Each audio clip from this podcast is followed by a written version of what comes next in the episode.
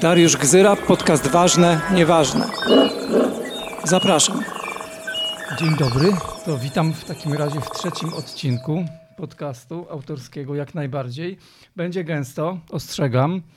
E, będą dwa, dwie rzeczy główne, to znaczy dwie części. Po pierwsze trochę o książkach powiem, bo jakoś tam miałem odzew, że trochę o tych książkach trzeba jednak mówić ale druga część będzie znacznie już ważniejsza, no i taka podstawowa, główna, ponieważ gościnią będzie Joanna Wiśniewska, która jest filolożką, tłumaczką przysięgą, jest feministką, to jest ważne w kontekście tego, o czym będziemy mówili dzisiaj, jest weganką, jest aktywistką, współtworzył, współtworzyła, przepraszam, Radę Konsultacyjną do Spraw Praw Zwierząt w ramach ogólnopolskiego strajku kobiet, była panelistką Kongresu Kobiet, no i w ogóle jest znawczynią hiszpańskiego ruchu feministycznego i tamtejszego ruchu praw zwierząt to też będzie bardzo ważne w kontekście tego, o czym dzisiaj będzie mowa. I jeszcze informacje dodatkowe, mianowicie Joanna ostatnio nieśmiało wkracza w domenę publicystyki. W listopadzie 2021 roku dla Okopres y, napisała tekst, który pięknie się nam po internecie rozszedł, był nawet przedrukowany w innych mediach i nosi tytuł Kobiety zostają z przemocowymi partnerami, bo boją się o zwierzęta. Hiszpański rząd wie, jak im pomóc. Do tego dołożyć trzeba podstawową informację. Joanna jest tłumaczką mojej książki. Dziękuję za świńskie oczy, jak krzywdzimy zwierzęta. No jest oprócz tego jeszcze mamą, jest opiekunką psów i w ogóle, w ogóle, w ogóle. W drugiej części dokładnie przepytam ją o cały proces tłumaczenia i tak dalej. No a w pierwszej o tych y, książkach. Nie będzie ich zbyt wiele, ale w sumie wszystkie są w jakiś sposób ważne. Linki do książek znajdziecie w opisie. Pierwsza, o której chciałem powiedzieć, to jest taka, którą w zasadzie przegapiłem. Ona była wydana w roku 2021 przez wydawnictwo Animi 2. To jest książka zatytułowana Raport z rzeźni autorki Liny Gustafson w tłumaczeniu Elżbiety Ptaszyńskiej-Sadowskiej. Pierwsze wydanie tej książki to był rok 2020. Wydana była w Szwecji. W ogóle autorka stamtąd pochodzi. To jest 300 stron mniej więcej reportażu, no właśnie z rzeźni. Gustafson jest lekarką weterynarii, wciąż nią jest, ale nie pracuje już w tej rzeźni, którą opisała. Zimą roku 2017 i 2018 pracowała właśnie tam jako oficjalny lekarz weterynarii. To była jedna z największych rzeźni w Szwecji w ogóle. No dzisiaj pracuje po prostu w klinice dla zwierząt w Sztokholmie. Z opisu książki, pozwólcie, że zacytuję. Przez 90 dni stawiała się do pracy, w której każdego dnia przywożono transport trzody. I oczywiście jak słyszę słowo trzoda, to mnie coś trzepie, że tak powiem, w środku, bo nie znoszę tego języka zootechnicznego, trzoda chlewna. W ogóle jeśli chcemy e, skończyć z eksploatacją zwierząt, a chcemy, no to musimy również skończyć z takim nazywaniem e, zwierząt. Straszny ten język. Niech tonie, niech ginie, niech się spali, niech odejdzie precz. Dalej e, cytuję opis. Jej zadaniem było sprawdzenie stanu zdrowia każdej świni, a po uboju stanu tuszy. Słowo tusza zapamiętajcie. I dalej, na pozór całość wyglądała względnie dobrze. Są procedury, jest komunikacja, są osoby odpowiadające za dobrostan, za jakość, za inspekcję i kontrolę. Wszyscy, którzy zajmują się zwierzętami, mają odpowiednie kwalifikacje, bla, bla, bla, certyfikaty. Kilku weterynarzy w niebieskich kaskach codziennie nadzoruje wszystkie czynności. I tutaj jest to pytanie, które jest ważne, a cała reszta, o której nie rozmawiamy, i taki dopisek. Książka nie ocenia, nie przekonuje, nie nagina rzeczywistości. To, że nie nagina rzeczywistości, to jest super, bo to się często zdarza w tych dyskursach takich podszytych ideologią, że no wszyscy jakoś tam naginamy trochę e, w imię sprawy, pisanej wielko, wielką S ale to, że nie ocenia i nie przekonuje, trochę mnie drażni. Ja to szczerze powiem, cały składam się z oceniania i częściowo składam się z przekonywania innych, żeby jednak ten świat zmienić. I tutaj mm, w trend biograficzny, wiem, że lubicie te trendy biograficzne, więc właśnie następuje, powinienem mieć dżingiel, wiem, ale go nie mam. E, do wtrętów biograficznych. Otóż e, Monika Badowska, która niegdyś pracowała w Miejskiej Bibliotece Publicznej w Katowicach, obecnie pracuje w wydawnictwie Animi. I oczywiście pytacie, co ma związek, e, jaki ma związek jedno z drugim, w ogóle dlaczego Katowice, Miejska Biblioteka Publiczna? No, otóż dlatego, że tam właśnie w 2019 roku byłem na wspaniałym spotkaniu autorskim, które prowadziła właśnie pani Monika Badowska. Bardzo dobrze wspominam to to spotkanie. No i teraz jest w wydawnictwie i chyba trochę nie dziwne, że ta książka tam się pojawiła. Ja nie ocenię tej książki, mm, dlatego że jeszcze jestem w trakcie y, lektury, po prostu nie wiem jeszcze, co mam myśleć o tej książce. Mówię tylko, że ona jest warta zauważenia. I tutaj jest pewien bonus. Uwaga, dla pierwszych 15 osób, 15 osób, które przy zakupie książki podadzą pewien kod rabatowy, e, jest zniżka 15%. E, przez stronę animi.pl, animi.pl. Tam wchodzicie, wpisujecie mm, w odpowiednie okienko kod rabatowy, który brzmi ważne, nieważne, bez przecinka, ważne, nieważne po prostu i pierwszych 15 osób dostanie 15% zniżki. I teraz w związku z tym, że to jest reportaż z rzeźni, chcę tylko przypomnieć, że to nie jest pierwszy reportaż z rzeźni, który na polskim e, rynku wydawniczym się pokazał. Pamiętacie książkę Ilony Rabizo? Znacie pewnie z działania w ramach otwartych klatek. Książka w Kieracie Ubojni. Oficyna wydawnicza Bractwa Trojka, rok 2018, czyli wtedy, kiedy moja książka się ukazała. I z, mm, z opisu znów cytat. W mojej analizie ważne jest spojrzenie na proces produkcji całościowo od strony technologicznej, pracowniczej i od strony zwierząt zaprzęgniętych w system produkcji przemysłowej. Istotne są tu też kwestie własnościowe i dotyczące koncentracji kapitału, czyli jakby czujemy, że zwierzęta są tylko jednym z elementów, które Ilona analizuje. Dokładnie tak samo jest w tej książce. Tylko przypominam, że ta książka jest. No i ostatnia, którą na pewno dobrze znacie, to jest książka Jasia Kapeli, zatytułowana Polskie mięso, czyli jak zostałem weganinem i przestałem się bać. W ogóle ten fragment, kiedy Jaś opisuje moment, którym zatrudnił się mm, w rzeźni jest dla mnie najważniejszym momentem tej książki. Zdecydowanie najbardziej to cenię w tej książce. Z opisu. Jaś Kapela zatrudnił się na czarno przy łapaniu drobiu w kurniku oraz na etacie na zawieszaniu w ubojni by u źródeł zobaczyć, w jakich warunkach żyją hodowlane kury i jak są później przetwarzane na mięso. Trzy reportaże z rzeźni warte mm, obejrzenia, zerknięcia i tak dalej, i przeczytania, no jasne, przemyślenia i tak dalej. I teraz przechodzimy do tej drugiej ważnej rzeczy, która to w ogóle będą piękne puzzle, które nam się po prostu równiuteńko na końcu ułożą, ponieważ ta postać jeszcze się pojawi za chwilę. To jest postać Bartka Sabeli, którego znów no, wstyd byłoby dokładnie przedstawiać, no ale dla tych, którzy jakimś cudem jeszcze nie wiedzą, no to jest oczywiście reporter, fotograf, podróżnik, aktywista, autor związany przynajmniej w ostatnich latach z wydawnictwem Czarne. W ogóle mężczyzna wspaniały, niepokorny, niezłomny i tak dalej, no i bardzo zdolny oczywiście. Te jego książki, wszystkie Ziarnka Piasku z roku 2015 czy Afronauci z 2017 są super. Też pięknie e, po rynku wydawniczym się rozeszły, że tak powiem brzydko. Ale dla nas jest ważniejsze coś innego. Otóż w latach 2020-2021 Bartek pisał fajne słowo fajne może nie jest tutaj dobre, ale ważne, cenne i opiniotwórcze reportaże dla miesięcznika Pismo, dla magazynu Pismo. I zobaczcie, jakie były tytuły. Co czuje kura, zanim ją zjesz? Lub ostatecznie wszystkie kończą w tej samej rzeźni, lub gazowanie to ponoć najbardziej humanitarna metoda, lub ryba umiera powoli. No i ta osoba napisała na kanwie tych reportaży książkę, która się nazywa, i to jest to słowo, do którego wracamy, Wędrówka tusz 70 628 wyrazów, 48, 488 544 znaków. I Bartek e, pochwalił się niedawno w mediach społecznościowych tym, że ta książka już jest napisana. No prawie, prawie, prawie. I napisał tak, jeszcze nie koniec, ale już prawie, już, tuż, tuż wędrówka. To będzie zbiór reportaży, które na przestrzeni ponad roku publikowałem w magazynie Pismo, ale nie tylko. Do książki dopisałem dwa nowe, obszerne reportaże oraz sześć tekstów rozszerzających pewne wątki. Weszły też fragmenty i rozmowy, na które w kolumnach Pisma zabrakło miejsca. I teraz uwaga, dżingiel y, w trend, w trend biograficzny. Otóż w czerwcu 2021 roku odbyła się słynna, powiedziałbym tak, w ogóle przejdzie do historii moim zdaniem, konferencja prasowa Zespołu do Spraw Zwierząt Rady Konsultacyjnej przy OSK. Tę konferencję prowadziły dwie osoby. Joanna, z którą za chwilę będę rozmawiał, i Karolina Skowran. I zgadnijcie, kto był poza tym na sali jako męskie wsparcie? Otóż był Bartek Sabela w moim y, skromnym towarzystwie, więc pięknie się nam te puzzle wyrównały tutaj. Te cztery osoby, a o Karolinie jeszcze na końcu wspomnę. I jeszcze jeden news, który już w ogóle pasuje do tego, jak ulał. Wypowiedzi Joanny będą w książce Bartka, więc po prostu jest pięknie. Witaj Joanno. E, dzień dobry Państwu.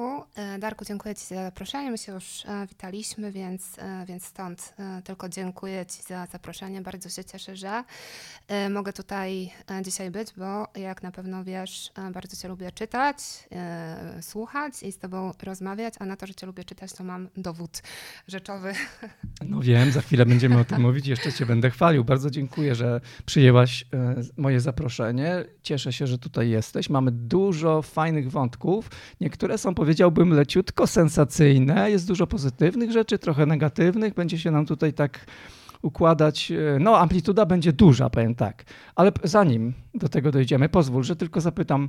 Te zwierzęta są w tej chwili tak ogromną częścią Twojego życia emocjonalnego i takiego praktycznego, codziennego życia, no i tego ideologicznego życia, aktywistycznego. Jak to się w ogóle stało, że one się pojawiły w Twoim życiu? I tutaj nam się znowu klamruje z Twoją książką. Ja w ogóle nie, nie, nie, nie sądziłam, że mnie o to zapytasz, ale klamruje się nam e, e, bardzo, e, bardzo sprawnie.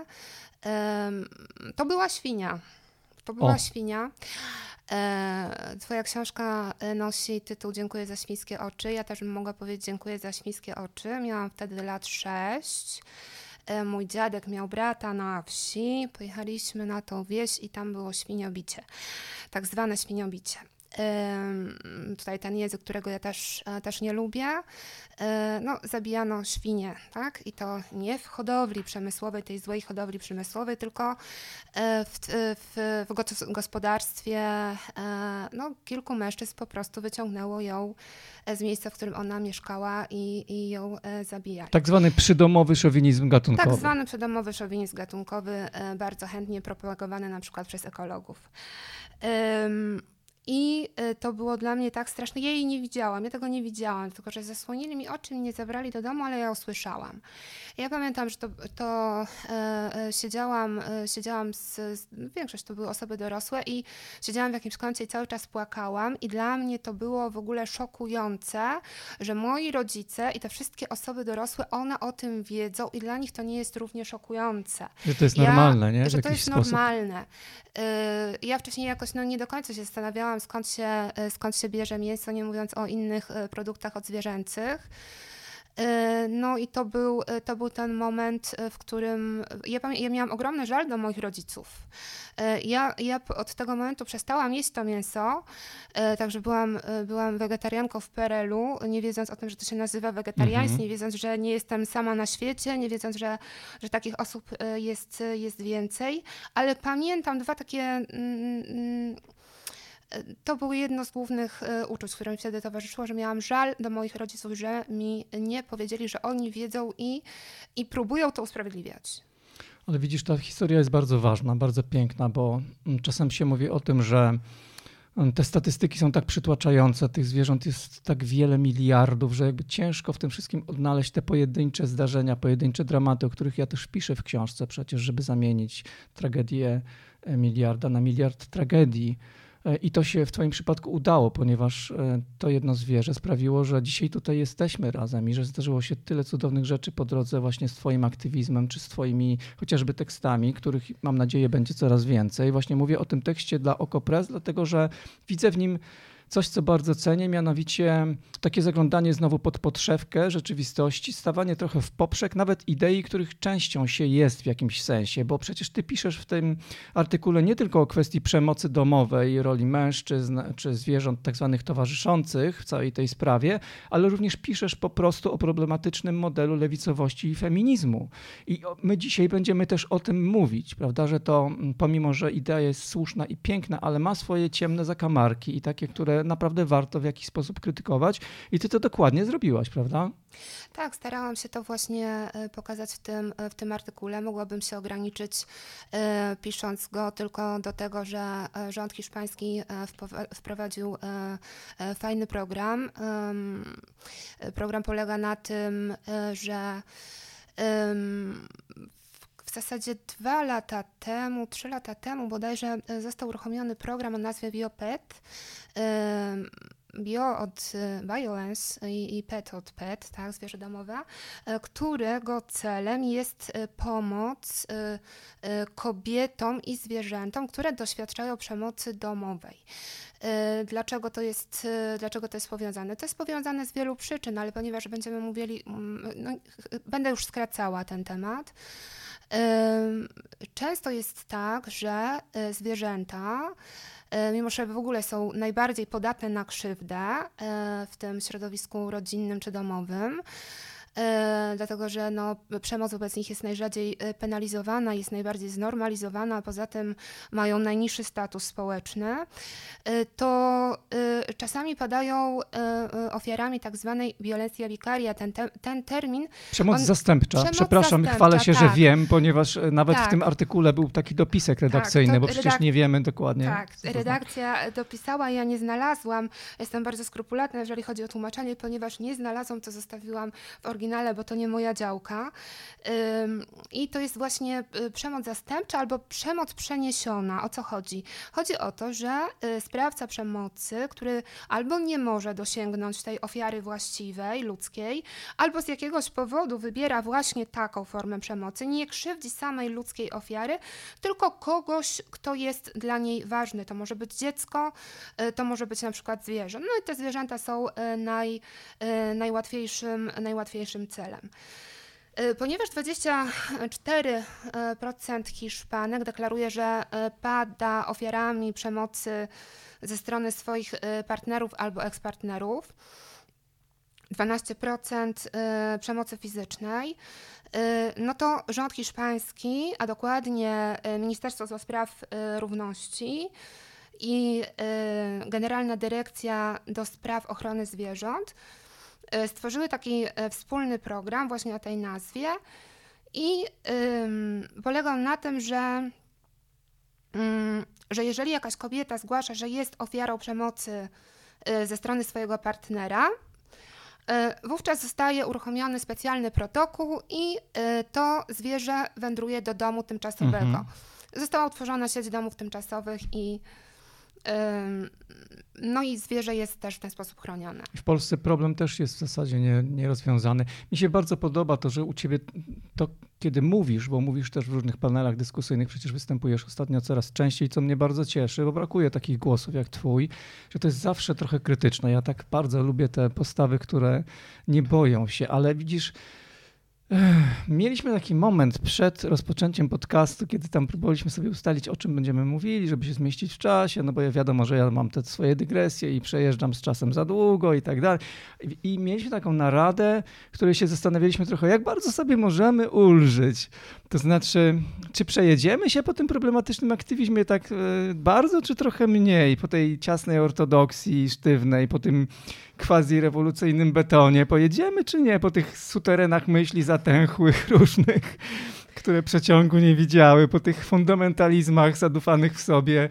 E, I tak sobie powiedzieliśmy, że cholera, tak do końca to nie możemy. I tak sobie pamiętasz to? Powiedzieliśmy, Pamiętam. jesteśmy w zasadzie trochę jakby zastraszeni tym, zastraszeni, tak? Tak jakby się mhm. autocenzurujemy, że nie możemy wszystkiego powiedzieć i to jest sytuacja fatalna dla ruchów społecznych, prawda? Że, że coś jest tak napięte i tak nierozwiązane, że w zasadzie nie powinno się o tym mówić. I e, to e, te wszystkie ruchy sprawiedliwości społecznej, no niech to będzie właśnie feminizm, na którym się dzisiaj skoncentrujemy, antyrasizm, antyklasizm, Y, y, one, one są potrzebne, one są jak najbardziej słuszne, niemniej nie są nietykalne i być nie powinny. Y, stąd, bo nie dokończyłam właśnie o, o, o tym, teraz sobie zdałam sprawę, że nie dokończyłam, w tym artykule skoncentrowałam się nie tyle na tym, że ten program jest fajny, tylko na tym, że ten program, on się spotkał z krytyką ze strony, z, z czyjej strony?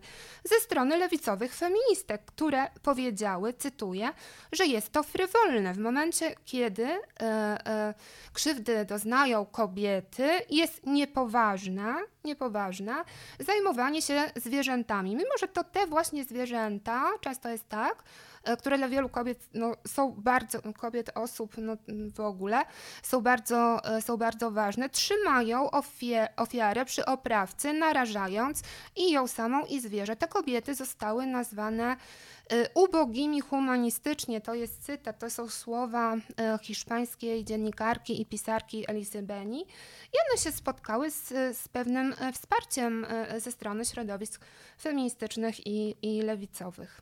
Będziemy musieli do tego wrócić za chwilę jeszcze, do tych ciemniejszych stron feminizmu i lewicowości. Mówię ciemniejszych w tym sensie, że wciąż po prostu antropocentrycznych, nie rozumiejących tego wymiaru międzygadunkowego, którym my się staramy poruszać. Chcę teraz przejść do tego momentu, który jest y, pozytywny, bo tak trochę zaczęliśmy już narzekać, nie? Bardzo, bardzo jeszcze wrócimy do tego, ale jest dużo pięknych momentów też w całej tej historii o próbie przetłumaczenia książki. Jak to się w ogóle zdarzyło, że zechciałaś się zainteresować tą książką i w tym sensie zainteresować nie tylko jako czytelniczka, ale też właśnie przetłumaczyć? Co się, co się wydarzyło? Ja ci kiedyś powiedziałam i ty się śmiałeś, że ja przetłumaczyłam tą książkę, bo jestem strasznie leniwa. I e, rzeczywiście, no książki, e, wyobrażam sobie, pisze się po to, e, żeby nie musieć milion razy powtarzać tego samego, żeby raz wziąć porządnie, zebrać, uporządkować i później już nie, nie musieć tego cały czas mówić, tylko powiedzieć danej osobie, słuchaj, weź, bardzo cię proszę, przeczytaj to mm -hmm. i później będziemy rozmawiać dalej. Więc y, ta książka odpowiedziała w pełni na tą moją potrzebę, na, y, na, y, bo ja właśnie z lenistwa szukałam takiej pozycji, którą właśnie tak będę mogła wręczać, co robię, co robię i, i skutecznie, bardzo skutecznie. To mnie cieszy, wiesz, wiesz, pisze się po to, żeby coś z tego było. No, no i udało się. I, no i cóż, no, ja przeczytałam tą, przeczytałam tą książkę. Przyznam, że mi sama ją na pewne rzeczy uporządkowała, bo gdzieś tam się e, nie, nie, nie miałam odwagi, żeby, mm, mm, żeby coś tam, pewne rzeczy kwestionować. E, znaczy gdzieś tam podskórnie czułam, że, że pewnie tak, ale ty mi dopiero potwierdziłeś, że, że, że tak można, że coś tam jest nie w porządku. E, w tych okej, okay, już nie będę rozwijała tego wątku.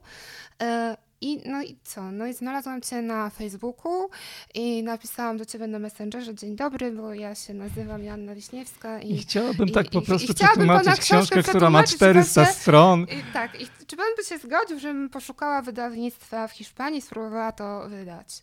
No i się zgodziłeś. No i tak, tak, i musieliśmy zrobić mm, następujący manewr w związku z tym, że ta książka faktycznie w oryginale, czyli po polsku ma 400 stron. Stwierdziliśmy, że to nie przejdzie, że to jest za dużo. No po pierwsze za dużo twojej pracy, a po drugie może warto by było wydać dwie książki, tak sobie pomyśleliśmy kiedyś, pamiętasz? W tak ogóle jacy, by, jacy byliśmy optymistyczni na początku.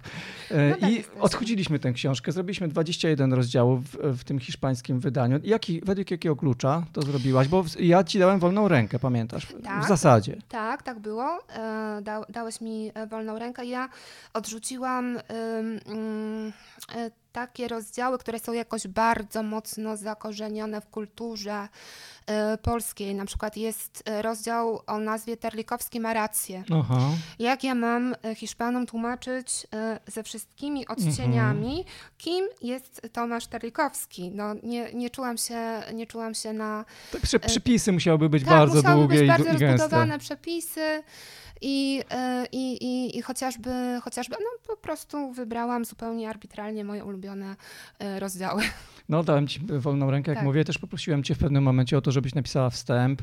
Chciałem cię w jakiś sposób wynagrodzić, dlatego że powiedziałaś, że nie chcesz z pieniędzy za, za tłumaczenie. I ja do, do teraz się wstydzę, że, że taka sytuacja w ogóle nastąpiła, no ale wiemy, że tak jest. Chciałaś to zrobić pro bono, nie dałaś się w ogóle namówić na żadne inne rozwiązanie. Bardzo Ci za to dziękuję, ale ogólnie chcielibyśmy, żeby prawda, za pracę płacono.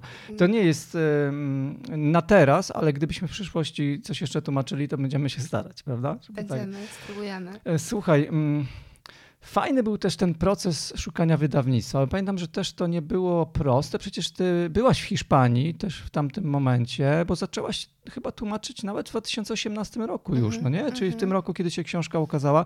Już zaczęłaś, pamiętam, będąc w Hiszpanii szukać i nawet się spotykałaś chyba z kimś tak, z wydawnictw. Możesz tak. chwileczkę opowiedzieć o tym? tak, ja miałam y, znikome pojęcie o, o, rynku wydawniczym. Oczywiście miałam jakieś swoje ulubione y, wydawnictwa, no ale w mojej naiwności myślałam, że jak ja z dobrą książką, że jak ja przetłumaczę jeden, dwa, trzy rozdziały i wyślę do tych moich ulubionych wydawnictw mailem, to oni się bardzo ucieszą i, i, e, i po prostu to się potoczy wszystko e, dużo szybciej. No, okazało się, że, e, że, to jest, że to jest trudny rynek. Ja rzeczywiście będąc w Madrycie zapukałam do kilku par drzwi.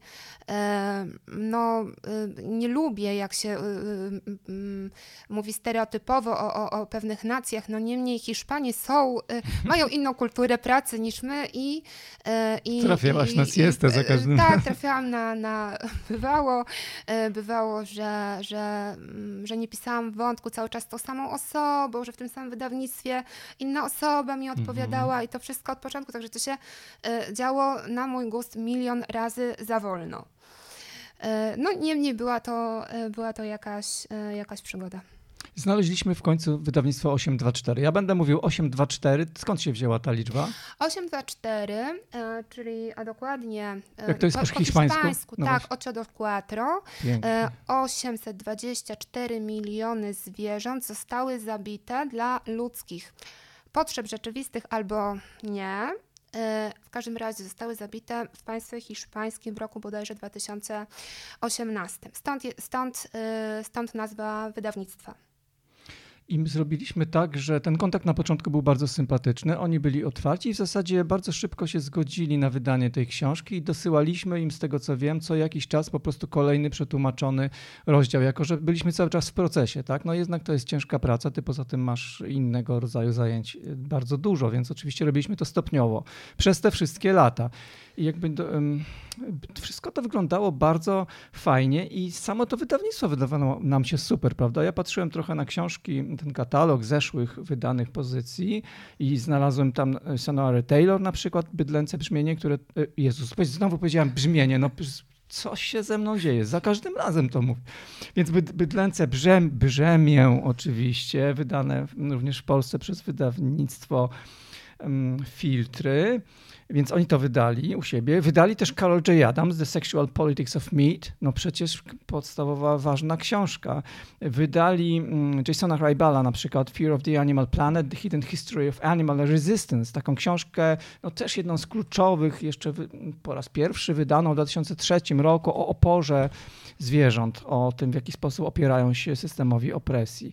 Fajna książka historyka Rybala. I, I wydali też Boba Torresa. I tutaj dzyń, dzyń ponieważ będzie w trend osobisty. Bob Torres to jest na marginesie profesor socjologii, który w latach 2005-2009 ze swoją żoną, ówczesną Jeną Torres, e, publikował hmm, jak to nazwać? No właściwie to były po prostu podcasty. Vegan Freak Radio to się nazywało, Vegan Freak Radio. Ja po prostu pamiętam ten rok 2006, 2007, 2008, 2009, jak chodziłem z MP3 gdzieś po lesie pod Warszawą i słuchałem tego Vegan Freak Radio, bo wtedy było bardzo niewiele takich przecież e, podcastów prowegańskich i byłem zafascynowany tymi postaciami Torresów, państwa Torresów. Oczywiście byłem wtedy trochę kimś innym. Torres i jego żona byli takimi hardkorowymi abolicjonistami w sensie Gary'ego Francion, francjon, francjonistami bardziej. Nie będziemy teraz tłumaczyć, na czym te niuanse polegają. W każdym razie to był też mo moment mojej fascynacji postacią Gary'ego Francion. Już dzisiaj francjonistą nie jestem. W każdym razie mam takie ciekawe skojarzenie z, z Torresem, który no wydał tę książkę ważną Making a Killing, the political, the political Economy of Animal Rights, prawda? Z, tak, z pozycji anarchosocjalistycznych, analiza systemu opresji i to właśnie zostało wydane w, w Hiszpanii przez 824. Y, I tutaj y, w trend znowu dotyczący naszego y, zaplecza, że tak powiem, książkowego w Polsce, ponieważ ten Vegan Freak, inna książka małżeństwa Torresów ukazała się w Polsce. Vegan Freak, jak być weganinem w niewegańskim świecie, Studio Koloru, rok 2019. Też troszkę książka bez promocji, całkiem niedawno wydana. E, no, także mam jakieś tam mm, swoje wglądy, takie troszkę sentymentalne. W, te. w ogóle podobało mi się to 824, że to było takie niekorporacyjne, jakiś taki szybki to był kontakt i to wydawało mi się sam, samymi plusami, co się później okazało niekoniecznie takie. W jaki sposób y, ostatecznie, i tutaj powinien piorun strzelić, ponieważ byliśmy naprawdę nabuzowani, byliśmy szczęśliwi, że to się prawie uda. Już byliśmy w ostatnim momencie, kiedy w zasadzie książka była przetłumaczona, już była po redakcji. Z native speakerami i tak dalej, i tak dalej. Bach, odmówiono nam publikacji. Możesz wyjaśnić, jak to się Mhm. stało, że w ostatnim momencie wydawnictwo odmawia publikacji? E, No właśnie. E, Ty powiedziałeś, że na początku ten kontakt był bardzo sympatyczny. Ja bym powiedziała, że on był bardzo sympatyczny do, do, do samego końca. Przyznasz, ja no, przyznasz, że te maile były bardzo sympatyczne. No, i, nigdy nie przekroczyliśmy i- tak, i- tak. granicy. Nie. I y, co, się, co się stało? Y, no rzeczywiście, ten, ten proces tłumaczeniowy on trochę trwał. Ja pracowałam y, z korektorką, y, z Raquel Pradelil. I także no, ja, ja jestem wielką przeciwniczką tego, żeby na język meta tłumaczyły osoby, które nie są natywnymi użytkownikami tego, tego języka. No ale tłumaczyłam jednak ja na ten hiszpański, który nie jest moim językiem ojczystym, albo matczynym, jak się mówi po Mhm. matczystym po, po hiszpańsku. Y, Także pracowałyśmy, pracowałyśmy we dwie, sukcesywnie wysyłałam do wydawnictwa kolejne rozdziały, oni byli zachwyceni, było wszystko, y, było wszystko świetnie, mieliśmy y, wspólnego drive'a i tak dalej. Wspólnego drive'a, czyli po prostu współdzielony dysk Tak, e, googlowy, tak, gdzie te pliki umieszczaliśmy. Tak. I, e, I w zasadzie, kiedy już mieliśmy e, gotowy produkt, czyli książkę po, po korekcie, no jeszcze liczyłam na to, że, że będzie jakaś, że czeka mnie jakaś e, redakcja z, z wydawnictwem. Opatrzoną epilogiem profesora Oskara Orty. No właśnie, powiedz e, dwa Tak. słowa o tym. To było dla mnie bardzo ważne. Czułem się naprawdę zaszczycony, że sam Oskar Orta E, napisał. Pamiętam, że się zastanawialiśmy, kogo wybrać na, na, autora, na autora tego, tego posłowia. Ja miałam dwa typy. E, Ja miałam dwa typy. Jednym z nich był profesor Carlos Taibo, dlatego że on jest, e, on jest, e, on jest z przekonania anarchistą, wykłada, e, jest profesorem e, nauk politologicznych, wykłada na Uniwersytecie w Madrycie i e, wykazuje, czasami ja go, e, ja go czytałam, kilka jego książek, i e, on mm, czasami, kiedy mówi o zwierzętach pozaludzkich, to bezlitośnie krytykuje lewicę za to, że się, sam będąc osobą o poglądach no, bardzo lewicowych, za to, że ona się, e, za to, że prawa zwierząt pomija i to był mój pierwszy typ. I drugi typ to był e, profesor e, Oskar Orta, który z kolei jest profesorem filozofii i wykłada na Uniwersytecie Santiago de Compostela. Może powiem tylko, że ja po prostu Ortę znam bardzo dobrze z jego wystąpień na różnych konferencjach czy panelach dyskusyjnych. To jest taka postać, która jako jedna z niewielu postaci z Hiszpanii jest znana po prostu w tak zwanym zachodnim świecie, w sensie anglojęzycznym świecie. On mówi zresztą całkiem nieźle po angielsku i to mu jakby dało wejście do tych do bardzo dobrych publikacji właśnie ze świata mm, anglojęzycznego. Tak. No więc mieliśmy już e, w zasadzie gotowy produkt i wydawnictwo e, napisało i rozpoczął się ten proces redakcyjny i w pierwszym e, z maili o- o- od do Quattro. Wydawnictwo napisało do nas, do mnie dokładnie, ja to wszystko Darkowi przekazywałam, że no, mają problem z, z dwiema w zasadzie rzeczami, że w jednym miejscu prosiliby, żeby zmienić Hiszpania na państwo hiszpańskie. Ja się z tym zgodziłam, nie będę tutaj tłumaczyła dlaczego.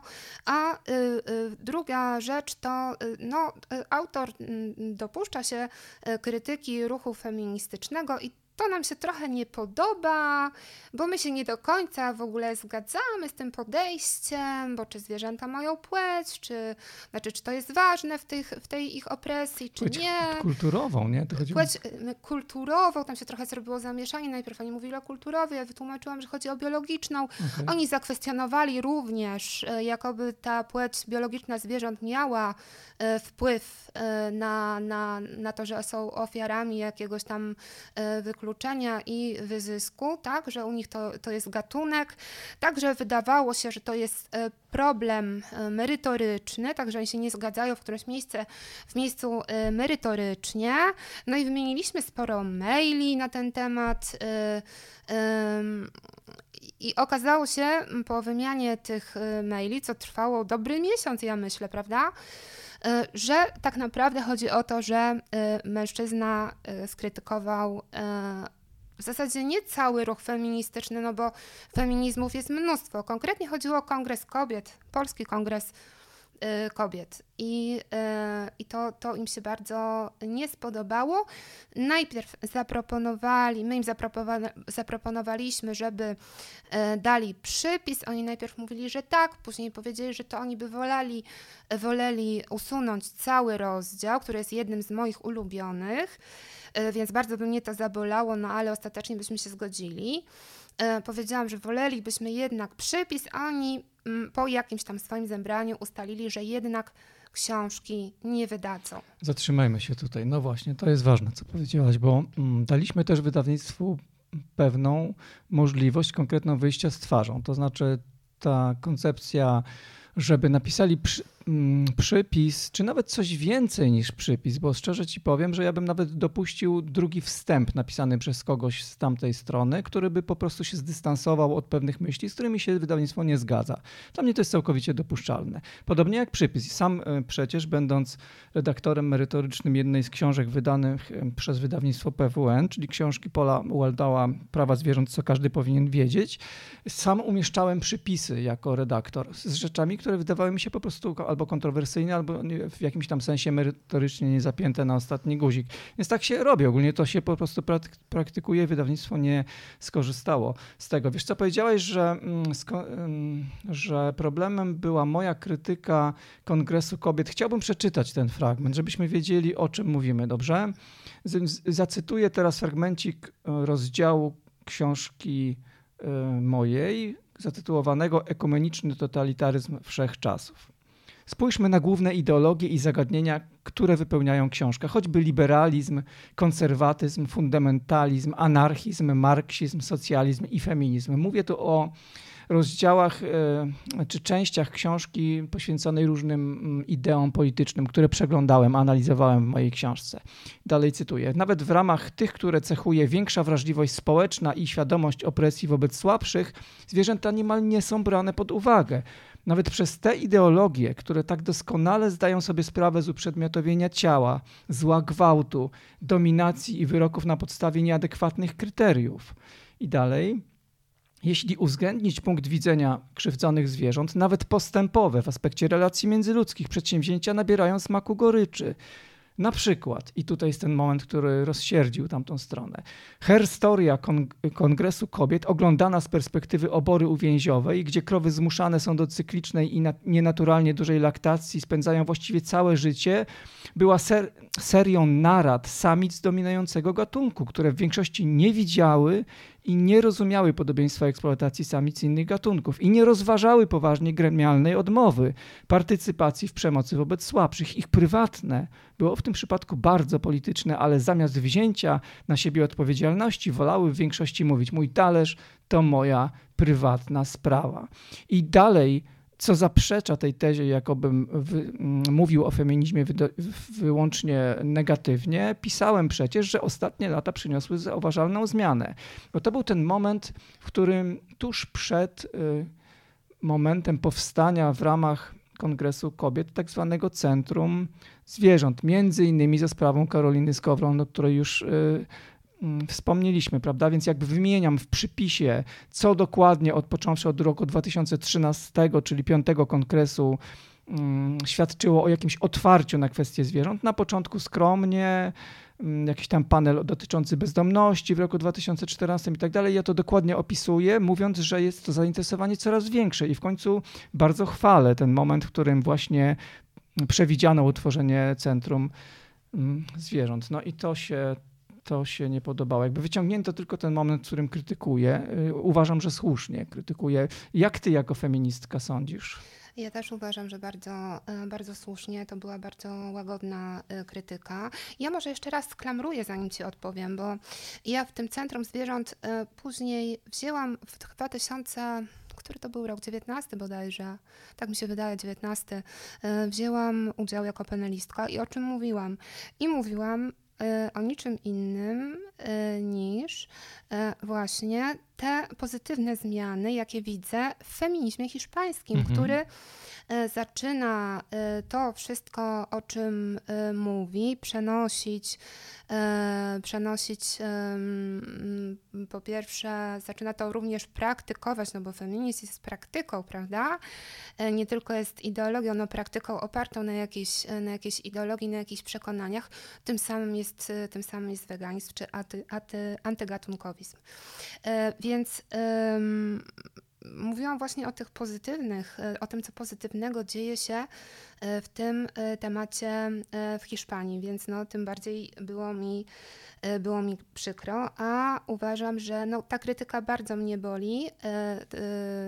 Ta ze strony wydawnictwa uważam ją za niesprawiedliwą, znaczy ta odmowa wydawnictwa, tak? ta Mhm. próba cenzury, bo Mhm. tak bym to nazwała, tak usuńmy, bo e, e, biały, e, cisgenderowy mężczyzna próbuje krytykować e, ruch sprawiedliwości społecznej, jakim jest feminizm i w ogóle nie powinien tego robić. No Nie jest właśnie. uprawniony. No właśnie, a to jest ważne, że z natury jest e, nieuprawniony, tak? Do, Że- nieupoważniony do krytykowania feministek. To jest bardzo em, ważne w sumie i to, to, to jest bardzo problematyczne dla mnie. Moim zdaniem to jest ekstremalnie wykluczające dla ogromnej liczby em, ludzi, którzy próbują krytykować feminizm po to, żeby feminizm się rozwijał, żeby był sprawiedliwy, żeby był uczciwy, żeby był wrażliwy społecznie również w wymiarze międzygatunkowym. Przecież nie krytykuje się feminizmu po to, żeby on przestał istnieć, tylko po to, żeby był po prostu lepszy. I tak jak dopuszczam, e, dopuszczam bez najmniejszego problemu krytykę weganizmu przez niewegan, uważam za, za dar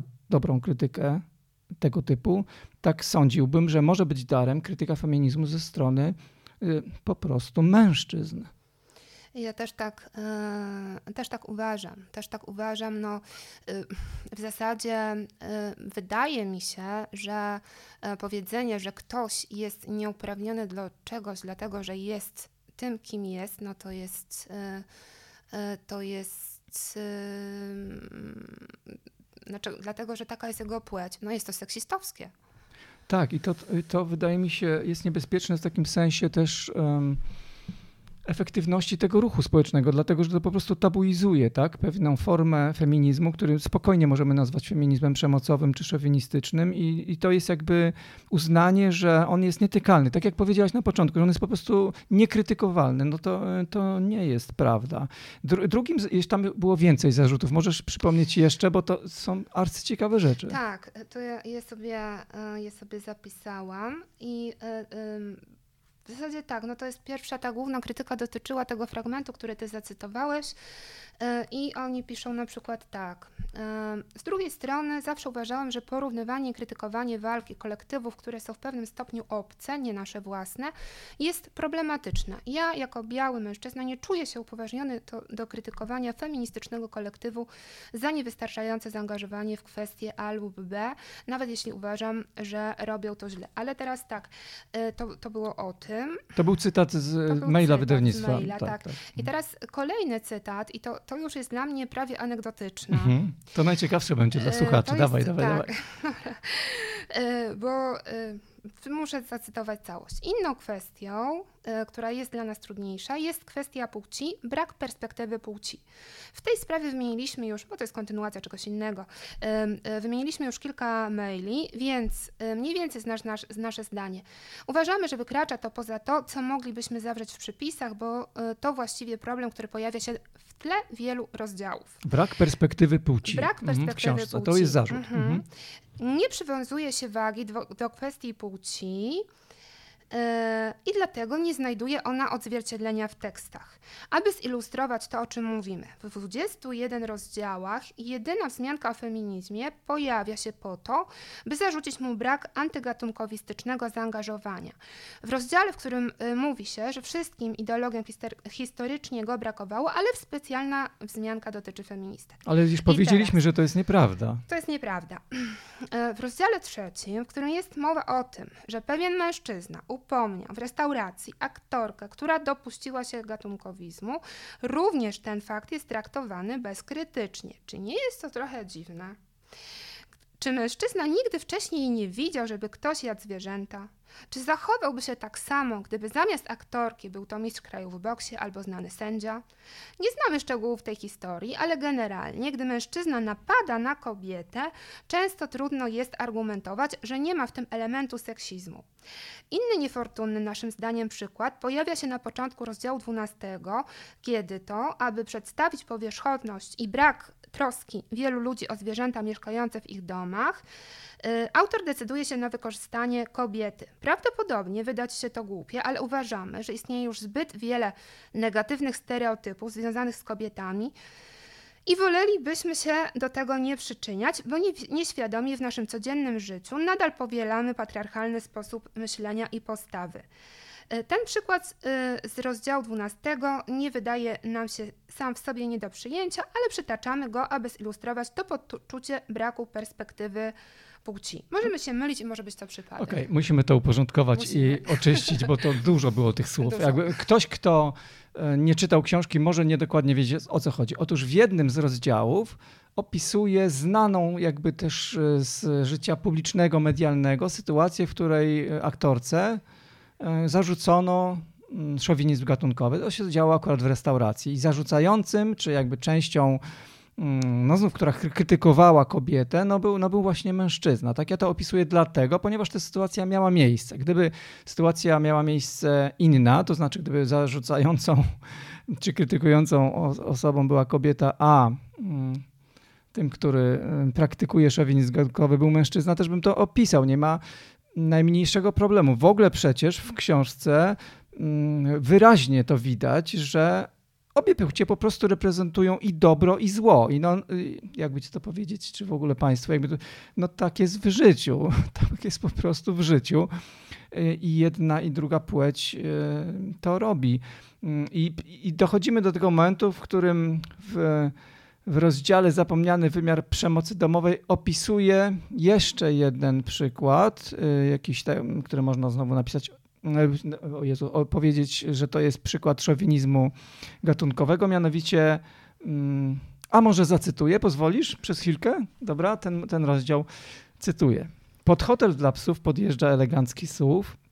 Po chwili wysiada z niego energiczna kobieta z białym maltańczykiem na rękach. Prawdziwy królewicz, ten to ma życie. Kobieta zatrzaskuje drzwi auta i pewnym krokiem zmierza do wejścia. Zna to miejsce. Za każdym razem, kiedy wyjeżdża z Polski, zostawia tu psa. To dobry hotel. Jest basen, są groomingi, a dziewczyny, które tam pracują, znają się na tym, co robią i widać, że to lubią. Może nie jest tanio, ale nie ma to większego znaczenia. Kobieta się spieszy, więc pies ani przez chwilę nie ląduje na ziemi. Wszystko było mówione przez telefon w recepcji, tylko szybkie bądź grzeczny, kochanie. Mama wróci za dwa tygodnie, trochę ciumkania, buziak w powietrze i za chwilę słychać chrzęst opon samochodów wykręcającego na żwirowym podjeździe. Pies nawet nie spojrzał w stronę drzwi, nerwowo chodzi po niewielkim pomieszczeniu recepcji, trzęsie się i pokasuje. Zawsze tak jest na początku. Następnego dnia jest już lepiej. Po dwóch tygodniach pobytu, kiedy w recepcji pojawia się opalona mamusia, pies nie będzie chciał wracać do domu. I ostatnie zdanie. Jedna z dziewczyn z westchnieniem odpina psu obroże. Ileż razy kobiecie można mówić, żeby kupiła muszelki? Zwracam tylko uwagę, że postaciami tej interakcji, która zresztą też miała miejsce, bo pracowałem przez jakiś czas w hotelu, dla psów są w ogóle kobiety, to znaczy są pozytywnymi i negatywnymi bohaterkami. Akurat negatywną bohaterką jest kobieta opiekunka psa, ale pozytywnymi jest, są dziewczyny, które pracowały wówczas w hotelu, więc jakby czy naprawdę można powiedzieć, że płeć y, przeciwna mojej jest zawsze scharakteryzowana negatywnie? Chyba jednak nie. Myślę, że zdecydowanie, zdecydowanie nie, można, nie można tego powiedzieć. W każdym razie ja nie miałam absolutnie takiego, takiego odczucia. Poza tym, no, gdybym miała wytłumaczyć feminizm jednym zdaniem, e, to powiedziałabym, no, traktować ludzi tak, jakby tych płci nie było, tak? Więc jak kiedy to robimy, bo raz te kobiety są dobre, raz są złe, raz mężczyźni są charakterami czarnymi, raz, raz tak nie jest, tak? W tej książce, mhm. no bo tak się dzieje, no, tak jak w życiu, jak słusznie powiedziałeś, e, to, e, no to to budzi sprzeciw to budzi sprzeciw i wydawca no, dopatrywał się w tym czegoś, czego moim zdaniem absolutnie tam nie było. Tak, tam jest też taki zarzut, który ja rozumiem e, w taki sposób, że mm, nie poświęciłem w książce dużo miejsca feminizmowi w ramach ruchu pozwierzęcego, no ale no trudno w jednej książce zawrzeć wszystko. Być może opiszę to gdzie indziej, kiedy indziej. Nie zawarłem wielu różnych perspektyw, na przykład perspektywy niepełnosprawności, o której dosyć dużo ostatnio mówię w związku właśnie z książką Sonary Taylor, czy perspektywy LGBT osób i tak dalej. No, nie da się, tak, ta książka i tak jest gęsta i dosyć objętościowo, no jednak y, potężna, nie? Także, no, y, koniec końców nie udało się, to znaczy mieliśmy odmowę, zostaliśmy z niczym, staramy się znaleźć inne wydawnictwo, znowu przy tym pracujesz i znowu ci za to dziękuję. Chciałbym ten, tę część, jeśli pozwolisz, podsumować cytatem z autora książki, o której mówiłem w poprzednim odcinku, czyli nawiązuję do Tomka Stawiszyńskiego, jego książki Ucieczka od bezradności. Posłuchaj, czy to pasuje. Tomek pisze o kuszącym poczuciu moralnej wyższości, które zapewnia bezpieczną pozycję autonomii wobec jakiejkolwiek krytyki. Wygodny punkt obserwacji znajdujący się poza jakąkolwiek możliwością oceny. Przeciwnie, jak mówi Tomek, wskazana jest nieustanna powściągliwość i podejrzliwość, tyle że skierowana przede wszystkim na siebie. Nie ma nic prostszego, jak pisze Stawiszyński, niż nic bardziej bezwiednego niż zaślepienie na własną przemoc, na własne uwikłanie w samoreprodukujące się mechanizmy, które nieuchronnie prowadzą do takiej czy innej tragedii. Bardzo Ci dziękuję za cytowanie tego właśnie e, fragmentu, który był mi znany, ale myślę, że zamyka tę część idealnie. No i e, jak mówię, szukamy dalej, więc e, historia jest smutna, troszkę denerwująca, drażniąca i trochę niepokojąca w sensie właśnie rozwoju ruchów społecznych i tej dynamiki, która w sumie nie powinna mieć miejsca. No ale wiemy, że to nie jest e, koniec historii, będziemy się starać tę książkę jednak wydać. Gdybyście Państwo jakimś cudem mogli w tym pomóc. No tych słuchaczy ostatnio było całkiem sporo, tych poprzednich odcinków muszę się pochwalić, więc gdybyście wiedzieli, jak tę książkę wydać w Hiszpanii, mieli jakieś fajne wtyki tak zwane, gdzieś przydatne znajomości, to czekamy, czekamy bardzo na taką informację. Jano, chcę pogadać o samym tłumaczeniu, bo to jest coś, czego ja nie robię. To jest taka trochę dla mnie terra incognita, nie, nie za No tam robiłem jakieś no. skromne, ale to wiesz, nie, nie, nie, to nie jest moje zajęcie, nie jestem w tym tak dobry jak ty. Powiedz mi mm, w ogóle cały ten proces tłumaczenia, jak on wygląda? W, w tym sensie, od czego zaczynasz? Jakby... od czego zaczynam? Znaczy tak, Mm, dobre tłumaczenie, nie ma dobrego e, tłumaczenia bez dobrego rozumienia tekstu. Jasne. Taka zresztą jest e, etymologia tego, e, tego słowa. Co prawda w języku w języku polskim używa się tłumacze, słów tłumaczenie i przekład obocznie, tak, wymiennie. To nie do końca, jeżeli się spojrzy na ich etymologię, dlatego że mm, no, tłumacze z łaciny no, to jest Mm, mm, wyjaś rozumiem, rozstrzygam, mhm. tak, mhm. wyjaśniam i komuś innemu tłumaczę. To jest w zasadzie istnieje takie, w ogóle tekst, tak? Tekst, który jest y, y, y, też z łaciny tekstum, tak? To jest tkanka jakichś tam powiązań, zarówno literackich, jak i pozaliterackich, bardzo, bardzo złożona i trzeba, trzeba być bardzo, bardzo, bardzo uważną, żeby to wszystko wyłapać i żeby niczego w tym tłumaczeniu nie nie zgubić.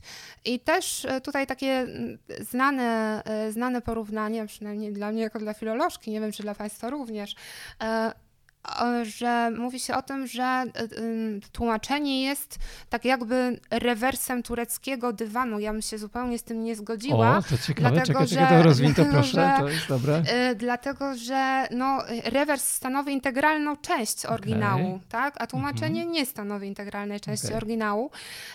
Tylko ja bym powiedziała, że jest bardzo podobnym drugim tureckim dywanem, mhm. który ma funkcjonować dokładnie tak samo jak ten pierwszy.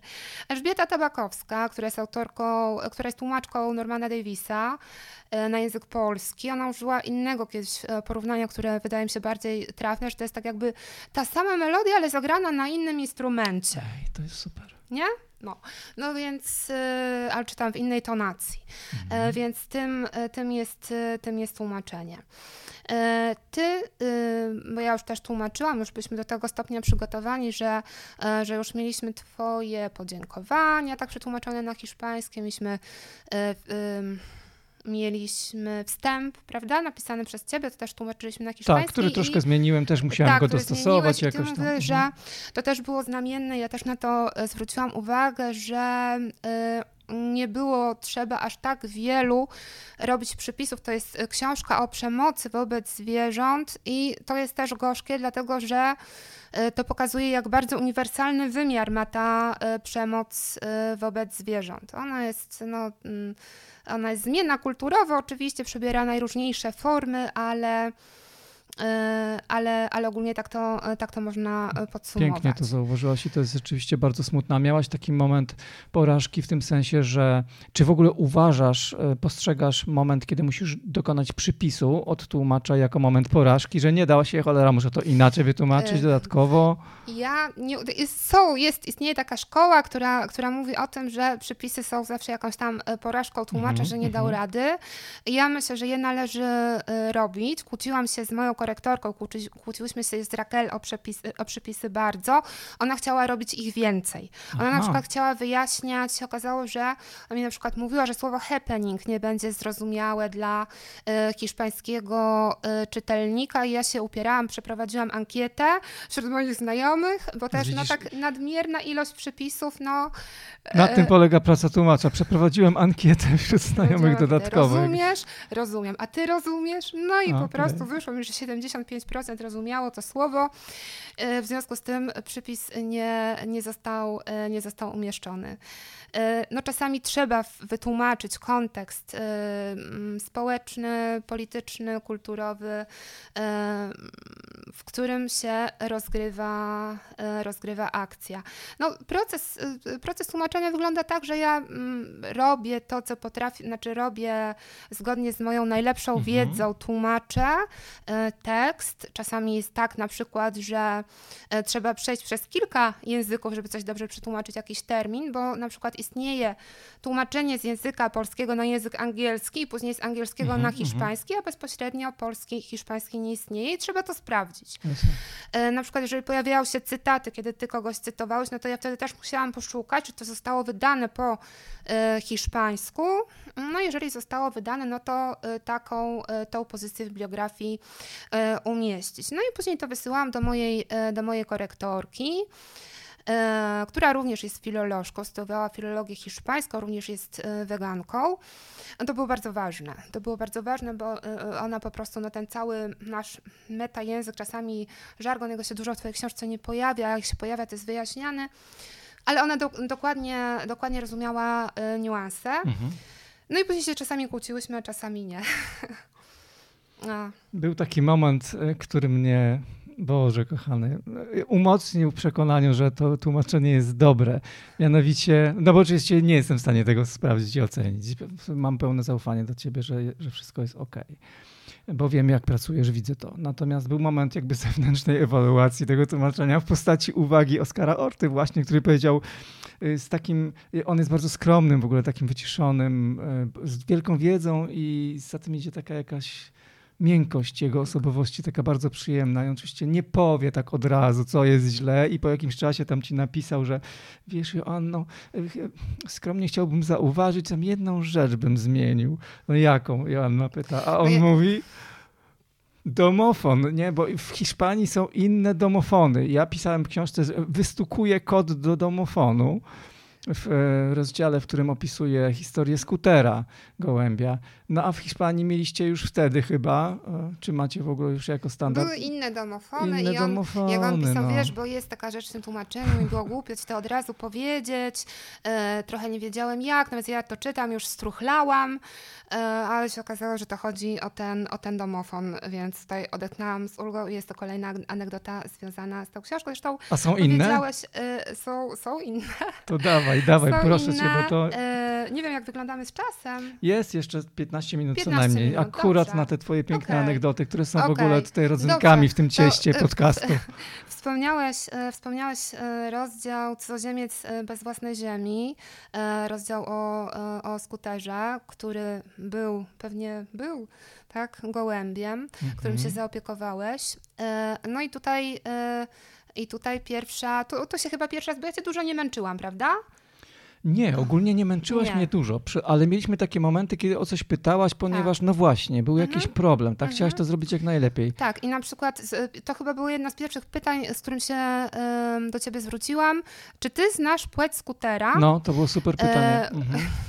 Skąd to pytanie? Dlatego, że generycznie gołąb w języku polskim jest rodzaju męskiego, więc Darek uznał, że, że on jest, że skuter jest chłopcem, tak? Jakby Tak. automatycznie. Mhm. Natomiast ja usiadłam do tłumaczenia i po hiszpańsku mamy la paloma, tak? Czyli Mm. mamy rodzaj e, żeński. No i w Hiszpanii w związku z tym skuter została dziewczynką I pięknie. również e, Cudnie. w, e, w Hiszp- em, również w tytule, który, który po polsku brzmi cudzoziemiec bez własnej ziemi, mamy cudzoziemka bez e, Super. własnej, e, własnej ziemi.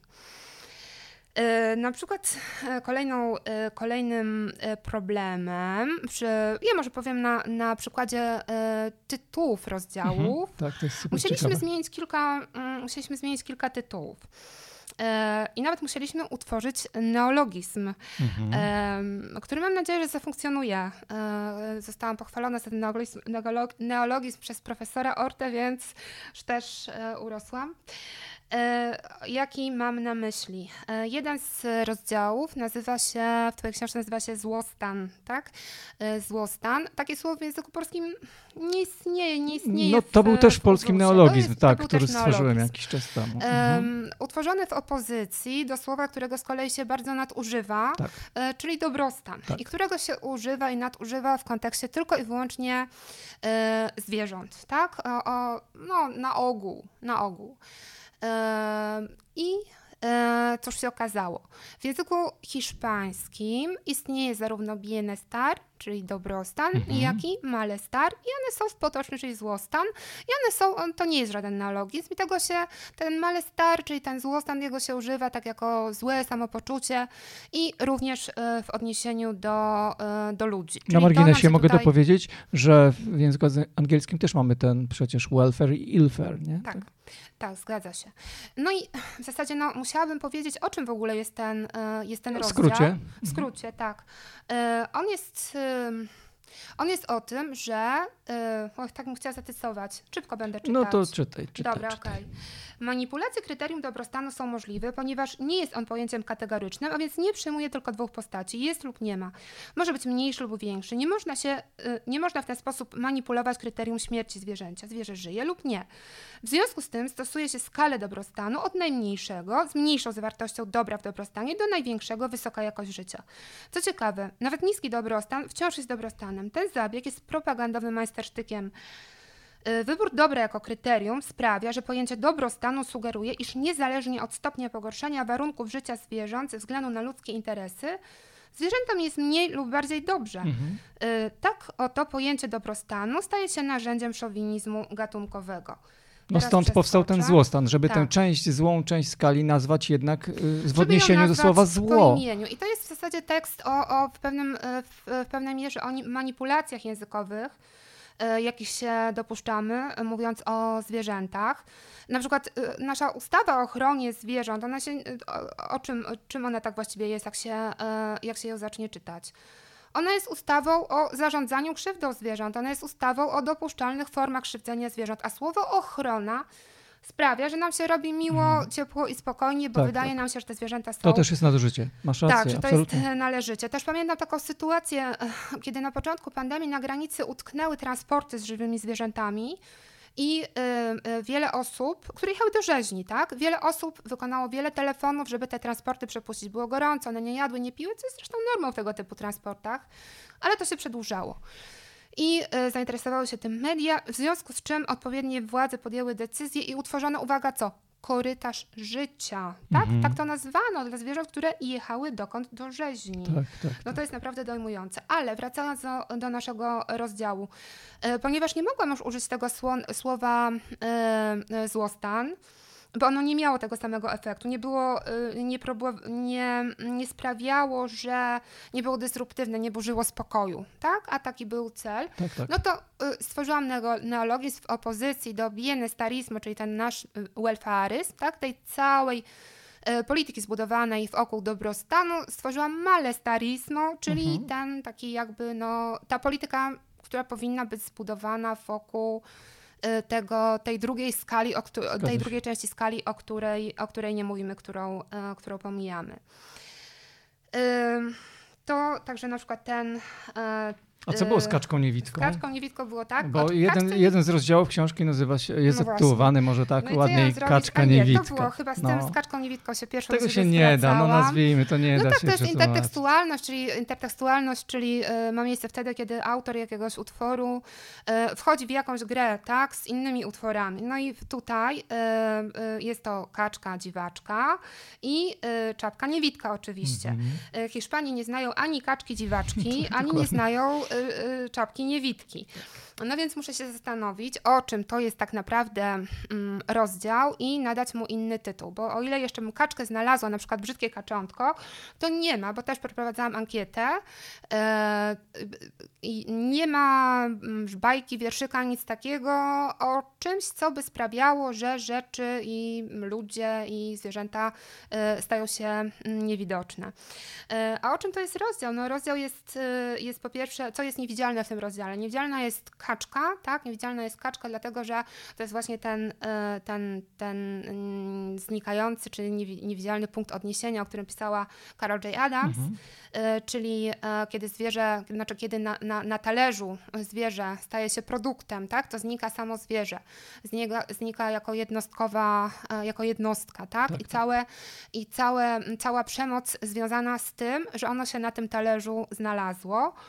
E, Także to, to jest niewidoczne w tym rozdziale. No i niewidoczna jest również norma e, społeczna, niewidoczna jest ideologia. Którą która Melanie próbowała robić, nazywać karnizmem tak, później. Która nazywa się Mhm. tak, która nazywa się karnizmem w opozycji do weganizmu. E, Dlaczego ta ideologia jest? o, To jest ideologia. Mówi się, że weganizm jest ideologią, oczywiście nią jest. Karnizm, czyli e, jest również ideologią dominującą, a dominująca ideologia ma zawsze to do siebie, że się staje niewidzialna i traktowana jako normę. No więc e, e, finalnie e, ten rozdział nazywa się Nie ma pizz neutralnych e, ideologicznie. Tak, i to wzięte jest, y, to jest wyimek jest- właśnie z tego rozdziału, Tak. w którym dokładnie Tak. to pisze, że nie ma pizz ideologicznie neutralnych, Neutralnych, co jest tak. prawdą. Dokładnie tak jest. Tak. e, Jeszcze jakieś anegdoty? nie wiem, czy mamy Bardzo czas. ciekawe. Tak, dawaj, dawaj. Ja Mamy? ci powiem, Tak? jak będziemy zbliżać się do końca. Okej, to, to ostatnią. E, To ostatnią. Dotyczy rozdziału, który w języku polskim ma nazwę e, ogród genetyczny, czyli zoo bez zwierząt. E, Tak, po, który powstał mm, po, po moim przerażeniu sytuacją Mariusa, p- Mhm. który został zabity jako nadmiarowe, nadmiarowe zwierzę. Nie te geny miał, które trzeba. Miał geny już zbyt dobrze reprezentowane w populacji zwierząt trzymanych w niewoli żyraf. W związku z tym okazał się śmieciem biologicznym i go zabito w ogrodzie zoologicznym. Tak. I e, Mariusz wprowadza nas, e, jego, ta jego śmierć, ta zotanazja, bo tak to się nazywa, to nie była eutanazja, dlatego że eutanazja, z eutanazją mamy do czynienia wtedy, kiedy, e, kiedy no, jest aktem empatii, tak, w stosunku do kogoś, jest skróceniem jego cierpienia. Tu nie było mowy o cierpieniu, on po prostu był nadmiarowy, tak jak powiedziałeś, jego zestaw genów. I stąd ogród genetyczny, czyli zo, zo bez zwierząt, zo, w którym zwierzęta jako jednostki znów znikają. Znów znikają, No są, są, e, są niewidzialne. E, no ale cóż się dzieje? No ja siadam do tłumaczenia tego rozdziału i e, ta gra słów ogród genetyczny w języku hiszpańskim nie może zaistnieć, dlatego że po hiszpańsku nie mówi się ogród zoologiczny. Mówi się e, mówi się el zoo, czyli zoo po prostu, el zoológico mm, i po prostu nie, nie mam jak tej, e, e, tej gry e, oddać. Pamiętam, że miałem z tym duży problem. To znaczy, to był ten moment, gdzie naprawdę nie wiedzieliśmy dłuższy czas, co z tym zrobić. Jak w końcu Mhm. wybrnęliśmy z tego? I w końcu wybrnęliśmy z tego tak, że postanowiliśmy się nie trzymać w ogóle, nie być niewolnikami tytułu polskiego. I ja jeszcze, żeby to miało sens, to co mówię, muszę cię zacytować jeszcze raz. Okej. To jest, to będzie komentarz do, do, do sytuacji e, z Mariuszem. Leslie Dickey, czyli ona bodajże e, dyrektor wykonawcza, Wykonawcza. Europejskiego Tak, tak, tak. Stowarzyszenia, czy jakże to się Ogrodów nazywało? zoologicznych, tak, tego wielkiej organizacji Parasol, Parasol który, która Tak. skupia różne ogrody zoologiczne. Poproszona Mhm. o komentarz w sprawie Mariusa zapytała, jakby z ulgą, e, że może użyć takiego argumentu. Ile zwierząt zabito dziś dla ludzkiej konsumpcji? Z mojego punktu widzenia dobrostan jakiegokolwiek zwierzęcia powinien być brany pod uwagę w taki sam sposób. Stwierdziła, że ludzie zainteresowali się sprawą tej śmierci, bo dotyczyła żyrafy. Jest w tym sporo racji. Po raz kolejny jednak zabijanie dla potrzeb przemysłu spożywczego zostało uznane za wygodne alibi przez tych, którzy krzywdzą zwierzęta. Kiedy tylko jest to użyteczne, to, co robimy świniom, krowom lub kurom, traktuje się jako usprawiedliwiający punkt odniesienia i standard traktowania zwierząt. Odwołują się do niego hodowcy norek dla futer, myśliwi, wykonawcy tzw. uboju rytualnego i naukowcy przeprowadzający y, y, testy na, prze, przeprowadzający na zwierzętach doświadczenia. Niki ubolewała także, sku- że skupiając się na Mariusie, ludzie tracą z, pora, z pola widzenia szerszy obraz. Chodziło jej zapewne o zdrowie populacji, ale szerszą perspektywę w tym kontekście można rozumieć również inaczej. System eksploatacji zwierząt jest systemem naczyń połączonych. Zarządzający i wykonujący różne formy opresji wzajemnie się wspierają i próbują wszystkim y, i próbują usprawiedliwić. Kwestionowanie tej nieuzasadnionej przemocy wobec zwierząt, przede wszystkim tej, która ma, ma miejsce na zamówienie konsumentów, z pewnością sprawi, że trudniej będzie uznać za normalne również zabijanie zdrowych zwierząt w zoo. Więcej, w społeczeństwie zauważającym zwierzęta, a nie towar, którym się stają, normalna będzie zmiana charakteru ogrodów zoologicznych z nastawionych na odwiedzających i gatunki, na rzeczywiście nastawione na zwierzęta. Czyli tworzysz powiązanie między tym, że no, e, osoby czy całe podmioty, instytucje krzywiące e, zwierzęta w taki sposób, który już zaczyna bulwersować opinię publiczną, jako później alibi, tak, jako usprawiedliwienia, używają argumentu, no ale przecież i tak zabijamy mnóstwo zwierząt, no więc co komu ta jedna żyrafa? E, czyli powiązanie pomiędzy naszą codzienną praktyką konsumencką, zakupami, jakie robimy, Tak, ponieważ te proste gesty konsumenckie ostatecznie współtworzą normę społeczną, Tak. której częścią jest to nieszczęsne zabijanie chociażby żyraf w ogrodzie zoologicznym. W innej normie społecznej, gdyby to wszystko było zatopione, ten po- poszczególny gest zabicia w ogrodzie zo- zoologicznym po prostu miałby inną wagę, tak? Prawdopodobnie Tak. był w ogóle niedopuszczalny. O tym tutaj była mowa. Jak z tego wybrnęliśmy ostatecznie? No i ostatecznie mamy, e, e, właśnie mając na, na uwadze to połączenie między tym, co my robimy cały czas, a tym, co spotkało Mariusa. E, e, z tytuł tego rozdziału po hiszpańsku brzmi e, między zotanazją a osiedlowym sklepikiem. I no, tak czy nazwaliśmy No tak to to połączenie, o którym... nazwaliśmy po prostu to połączenie. No i to całkiem fajny tytuł wyszedł. Fajny, nie? Podoba mi też się. podoba. No, zgodziliśmy z tym się na końcu, że to jest ok. Tak. fajny jest ten proces tłumaczenia. Trochę ci Fajne. zazdroszczę tego, bo to, to jest proces, który wymaga po prostu bardzo różnych umiejętności. Jakby to To znajomość trochę- języka to jest jakby część, tylko to musi być wgląd przecież po prostu w różnice kulturowe i tu jakby uosabiasz ten wgląd bardzo dobrze, no bo jesteś jedną nogą tam, jedną nogą tutaj, jesteś dwukulturowa i ta Hiszpania gdzieś tam w twojej krwi cały czas jest po prostu i doskonale to rozumiesz, także cieszę się, że jakoś nas te wydarzenia, że tak powiem, zjednoczyły. Ja bardziej, ale pewnym momencie. teraz tylko jeszcze, jeszcze wydamy. Ja w ogóle uważam, że e, w aktywizmie dobrze jest e, e, wykorzystywać swoje jakieś indywidualne zasoby. No więc ja, każdy powinien się zastanowić, dobra, co ja mam, co ja dobry? umiem, Mhm. w czym jestem dobra, co ja bym mogła zrobić, żeby ruszyć tą sprawę. No i mi wyszło, że jestem, dwujęzyczna nie jestem, ale znam kilka języków obcych i e, że no, dwukulturowa też trudno powiedzieć, niemniej kultura hiszpańska rzeczywiście jest mi nieźle znana. Bardzo Ci dziękuję za to wszystko, co dotychczas Dziękuję. zrobiłaś przy okazji tej książki i w ogóle. Mam nadzieję, że jeszcze będziemy dalej pracować i że no, do- dopniemy swego, tak mówiąc najprościej, Mhm. czyli naprawdę wydamy tę książkę jednak w Hiszpanii. Y, I myślę, że, że są na to wciąż szanse, że nie załamujemy się, pracujemy dalej. Jak mówię, prosimy o pomoc, gdyby ktoś mógł z Prosimy. Państwa słuchających to chętnie przyjmiemy taką pomoc. I tutaj chcę zamknąć już taką zupełnie końcową klamrą, mianowicie powiedzieć y, o tej postaci, która już nam się pojawiła, to chyba w dwóch kontekstach wcześniej, czyli miano, no po prostu o Karolinie Skowran, która i sama to zresztą zapowiadała jakiś czas temu, więc nie zdradzam tu wielkiej tajemnicy, pisze książkę o połączeniu idei i praw zwierząt z feminizmem. Więc będziecie mieli Państwo wspaniały produkt, który będzie analizował dogłębnie to wszystko, o czym i my tutaj dzisiaj mówiliśmy. Mam nadzieję, że ta książka na rynku wydawniczym w Polsce sprawi taką falę dyskusji na ten temat. I, ale to już w ogóle jest takie marzenie, nie wiem, utopisty, utopijne zupełnie, że ta fala dojdzie do Hiszpanii w jakiś sposób.